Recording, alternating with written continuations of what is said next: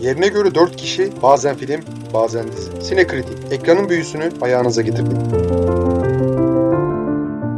Sinekritik'e hoş geldiniz. Bugün 2009'da çekilen Orphan'ın devam filmi olan, daha doğrusu prequel'i yani öncesini anlatan Orphan First Kill'i konuşacağız. Bu arada şunu da söylerim. Yani bu işte Türkçe adıyla devam filmi bir çeşit ve filmin zaten ilk 10 dakikasında ilk filmle ilgili spoiler var. O yüzden ilk filmle ilgili spoiler vermeden bu filmi konuşmamız mümkün değil. Dolayısıyla ilk filmi izlemeyenler podcast'in geri kalanına devam etmesi. Çünkü ilk filmin sürprizini gerçekten tam olarak bozacağız. Tamamen spoiler vereceğiz ilk filmle ilgili. Onu da belirtip sözü İlhan'a devredeyim. Şimdi öncelikle bu filmin çekildiğini ilk duyduğumda çok şaşırmıştım. Vizyona çıkmaya hazırlandığını. İlk tepkimi hatırlıyorum. Neden? Kim böyle bir talep göstermişti ki Orphan gibi gerçekten silik ve hatalarla dolu bir filmin devamını talep ediyordu? Bir de hani bu vesileyle bakınca gördüm. İlk filmin baya garip bir prodüktör kadrosu varmış. Leonardo DiCaprio da prodüktör. Robert Downey Jr.'ın eşi Susan Downey de prodüktör. Çok garip bir ekibi bir araya getirmiş. Bir de hani seni dedi şu spoiler mevzusuna gireceğim. Bence film hani bu aslında ileride söylemem gereken bir şey ama başta söyleyeyim. Nasılsa ilk filmle ilgili yumruklarımızı çok sıkmayacağız. Bu film bayağı çaresiz bir şekilde ilk filmin boşluklarını kapatmak için can hıraş çırpınıyor. Aslında hani ilk filme göre de çok daha iyi aslında çekimleri, oyunculuk, bir tık diyaloglar belki. Konu yine sallantıda maalesef. Yani hani çok aşırı bir ileriye gidememişler. Ama beklediğimden daha iyi çıktığını söylemeliyim. Ama bu filmi yine de iyi ve kaliteli bir korku filmi yapar mı derseniz yani hani nasıl bir havada olduğunuza göre değişir. Çok korku sahnesi yok. Gerilimi biriktirip belli bir yerde zirveleri bulup seyirciyi diken üstünde tutmayı planlıyor. Ama bunu ne kadar yapabiliyor? O kısmı biraz tartışmalı açıkçası benim gözümde. Onun haricinde film ya gerçekten görsel açıdan çok daha çağ atlamış. 13 yıl aradan itibaren herhalde düzgün bir görüntü yönetmeni ve kameramanla çalışmayı tercih etmişler nihayet diye düşünüyorum. Öncelikle filme bir konuda çok kızdım film izlerken. Filmin başlarındaki meseleden dolayı onu bir onun bir sinirini atayım. Filmin başları ilk başı Estonya'da geçiyor. Birkaç Est Estonca mı oluyor orada konuşulan dil? Belki biliyorsundur İlhan. Muhtemelen Estonca'dır ya. Estonca diyeyim ben. E, hatam varsa kusura bakmasın Estonyalılar. Orada işte Estonca konuşan bir iki karakter vesaire görüyoruz. Ama filmimizin baş karakteri orada ya oradaki Estonyalılarla İngilizce konuşuyor full. Bu beni çok şey yaptı. Çok gıcık etti. Ama bu mantık hatalarının herhalde belki de ilk şeylerinden birisi. İleride de gerisi geliyor yani. Evet yani hani bu, bu bana filme ve seyirciye saygısızlık gibi geliyor. Yani burada hani hem yönetmenin hem oyuncunun hani bir saygısızlığı gibi geliyor. 3-5 kelime Allah aşkına 3-5 kelime öğreneceksin. Bundan mı erindiniz? Ya da yani bunu düşünemediniz mi? Bu beni çok şey yaptı yani. Bana bir saygısızlık yapılıyormuş gibi hissettirdi. Neyse filmde yani işte aradan kaç yıl geçmiş demiştin? 13 mü? 13 tam olarak 13 yıl. 2009'da çekilmiş ilk film. Filmde normalde filmin karakteri işte çocuk taklidi yapan bir cüce. İlk filmde baş karakterimiz Isabel Furman gerçekten çocuktu. Ama bu filmde çocuk değil ve bu çok bariz belli oluyor.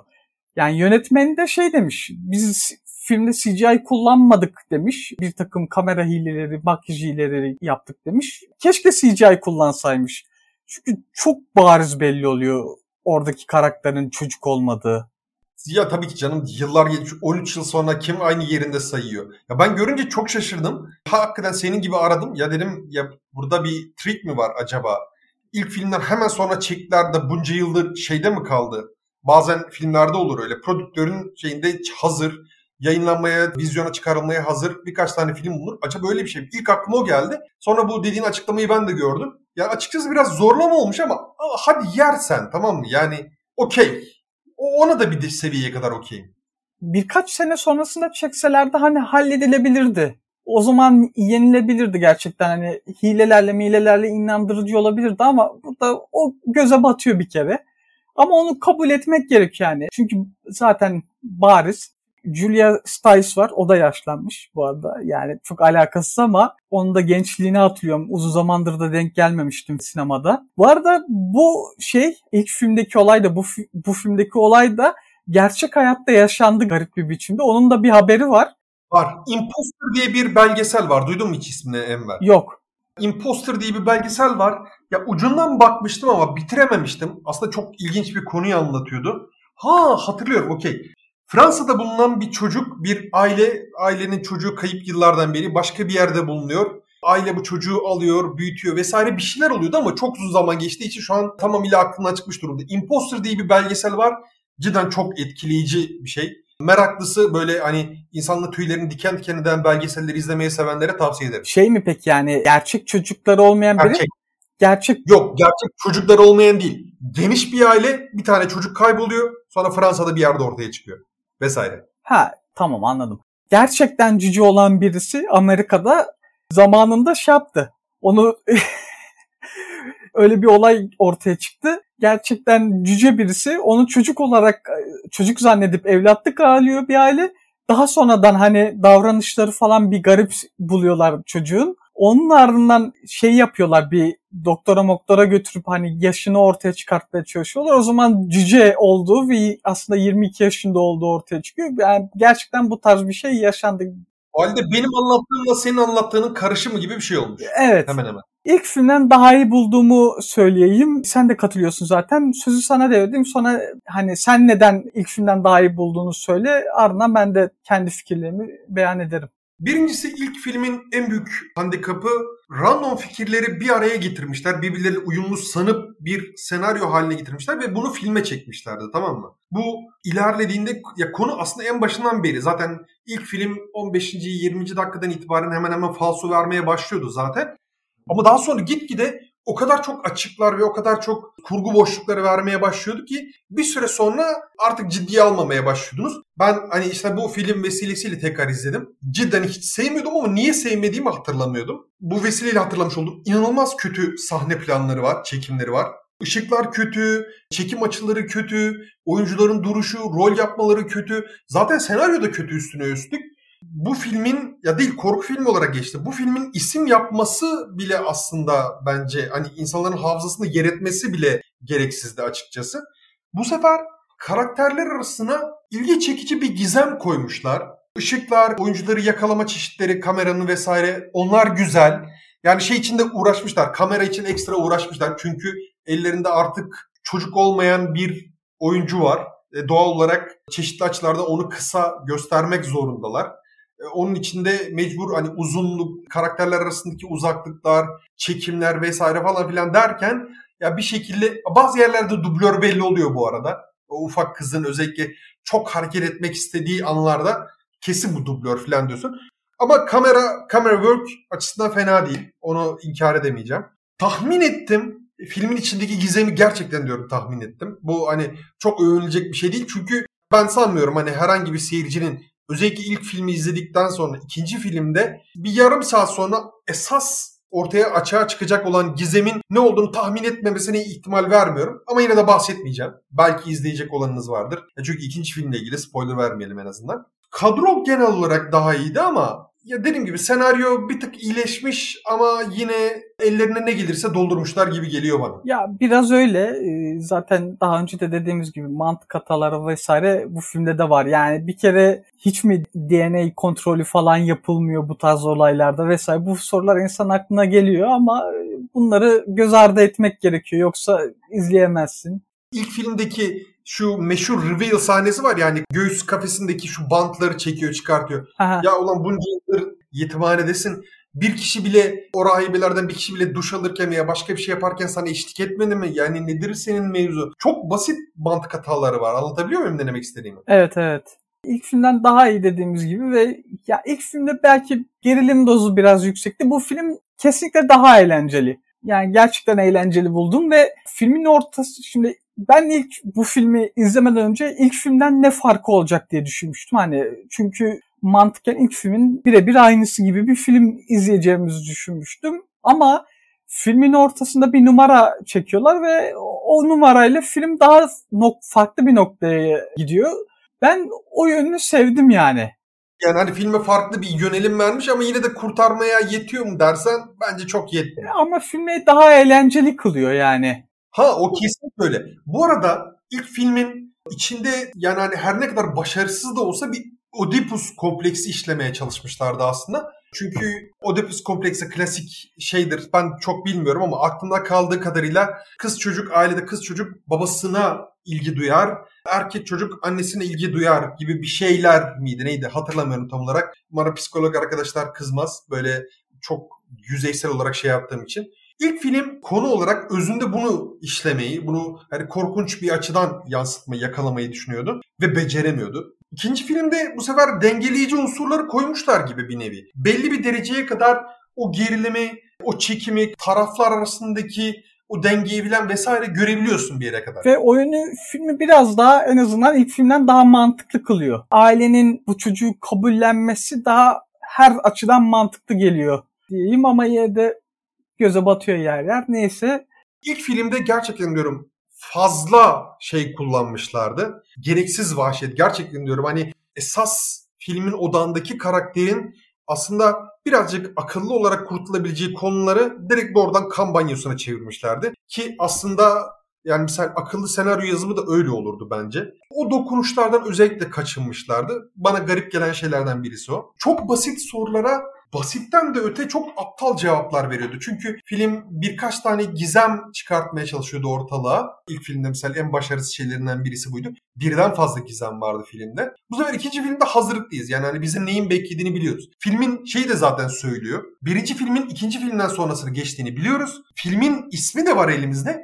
Az çok filmin sonunu tahmin edebiliyoruz. Tamam mı? Hani Film inanılmaz rahat o konuda. Hiç hiç kasmıyor kendisini. Sonunda ne olacağını daha filmin afişini gördüğünde bileceğiniz bir film bu. Ama işte yolda giderken yine ufak tefek tökezlemeler, aksaklıklar vesaire. Ya zaten bu konseptten de iyi bir şey çıkabilir miymiş ondan da çok şüphem yok. İnşallah bunu devam ettirmezler.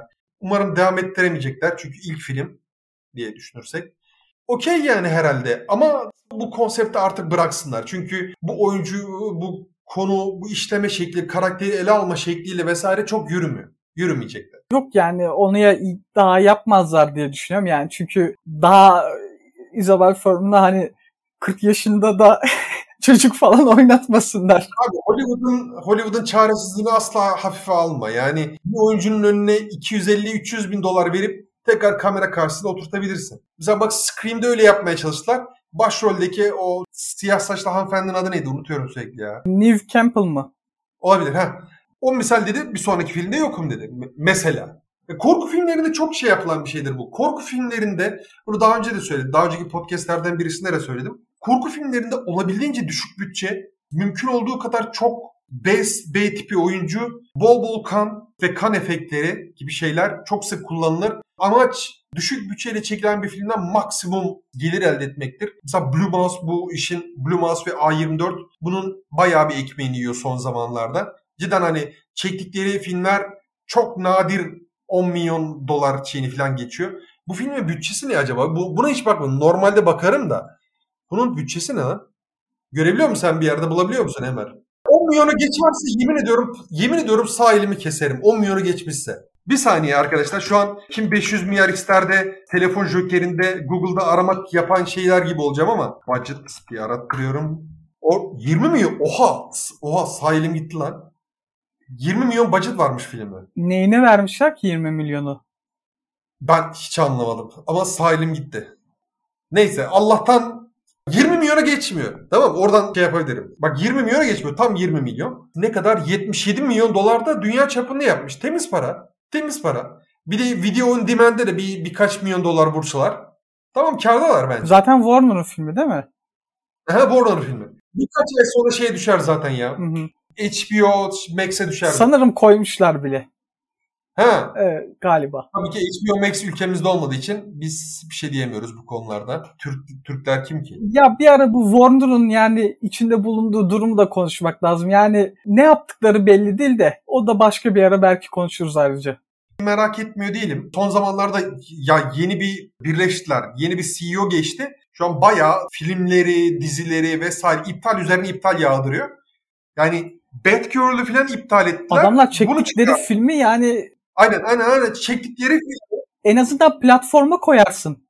Aynen aynen ya gerçekten diyorum yani hani cidden ya biz Catwoman'ı izlemiş insanlarız. Halle Berry'nin Catwoman'ı ondan daha kötü olamaz herhalde diye düşünüyorum. Ya bir de böyle olunca insan merak ediyor. Yani ben o film hani ortaya çıksa vasat bir film olsa zaten süper kahraman filmlerinden bıktım deyip izlemezdim ama şu an yani o filmi bir şekilde bulsam hani ne kadar kötü olabilir diye izlerim yani. Ya ben, bende de açıkçası bir merak uyandırıyor.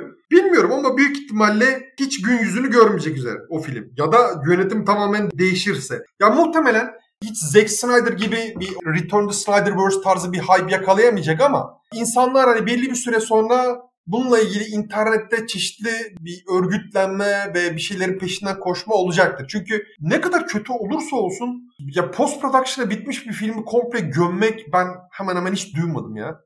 Yani vardır, çok vardır sinema tarihinde de. Yani ulan 90 milyon dolar harcamışsın lan filme. Bari en azından bir, bir 15-20 milyonunu kurtar. En azından. Evet yani ya bir de şey falan çıksa ortaya o tarz bir şey de duymadım ben. Hani işte ne bileyim yönetmen, oyuncu hani arada davalık mavalık bir durum olsa öyle bir şey de duymadık hani film hakkında. Garip. Belki oyunculardan birisi dava açar veya Deadpool'da olduğu gibi birisi sızdırır. Ancak ancak o şekilde göreceğiz gibi geliyor bana. Ya da şu anki CEO gider, yönetim komple değişir, yönetim kurulu komple değişir Warner Discovery'nin. Ancak o şekilde görürüz. Onun haricinde Batgirl'ü unutmak lazım. Ama hani böyle bir filmi de... Ya bu arada bu sırada e, şeyleri de düşünmek lazım. Disney de mesela çok saçma bir karar verdi. Sen Prey'i izledin mi? Ha ha izledim. Nasıl beğendin mi Prey'i? Yok. Ben Beğenmedin mi? ya ben o seriye zaten çok şey değilim. Olamaz. İlk film efsanedir. Sevmem. İlk film efsane. ikinci film kötü. Üçüncü film cidden çok çok kötü. Ya üçüncü film Predators aslında iyiydi o. Predator Aliens vs. Predator serisi çok kötüydü. Bence o film gayet iyiydi ve vizyonu hak ediyordu açıkçası. Disney Plus'ta ya da Hulu'da çıkardılar. O da bana hala garip geliyor. Ama sıkıntı yok yani. Okey bunlarla ilgili şeyimiz yok ama bu sıralar bu büyük stüdyolar vizyona soktukları ve sokmadıkları filmlerle izleyicilerin kafasını çok sık karıştırıyor gibiler. Bakalım yani hani gelecek bize neleri getirecek. Diyeceğim başka bir şey var mı filmle ilgili? Ya yok fi- zaten filmden de koptuk başka bir noktaya geldik biz de. Filme gidilir mi gidilmez mi konusunda yani bence e, Abi sıkılıyorsanız ve gerçekten diyorum hani ilk film çok rezildi ne kadar düzeltmiş olabilirler diye şey yapıyorsanız film tam olarak bu para tuzağını zaten oynuyor evet. arkadaşlar. Yani uyarayım. Yani bu bir para tuzağı. Ama hani şunu söyleyebilirim film ilk filme göre hakikaten daha iyi. Evet, ilk filmden daha iyi ama siz yine de HBO satın alıp oraya, oraya şey yapmasını bekleyebilirsiniz. Bence de yani hani hiç öyle çok kendinizi yormayın derim. O kadar yani hani izlememenin size bir şey kaybettireceği bir film değil bu. Yani vizyonu geçtim. Normalde bu filmi izlemek de size bir şey Ay kaybettirmez. ya normalde izlenir yine ya. Ya vallahi sıkılsam bile izlemezdim ben açıkçası yalan söylemeyeyim. Ben sırf meraktan izledim. Yani acaba ne olmuş olabilir filan diye. Ya gerçekten diyorum hani puanlamaları da gördüm. Baktım iyi de puanlamışlar. Yani idare eder notlar almış. Allah Allah dedim yani hani bir bakalım ne yapmışlar acaba? Böyle bir sihirli bir değnek mi dokundurmuşlar filan diye. Yani sihirli değnek sayılır ama eh, Neyse o zaman Sayın Sinekritik dinleyicileri bu programımızı bu şekilde bitiriyoruz. Ne yapıyorsunuz, ne yapacağınızı siz çok iyi biliyorsunuz arkadaşlar. Paylaşıyorsunuz. Her zaman paylaşın. Paylaştıkça çoğalırız. Anlatabiliyor muyum ne demek istediğimizi? Kendinize iyi bakın. görüşmek üzere. Haftaya görüşürüz. Görüşürüz.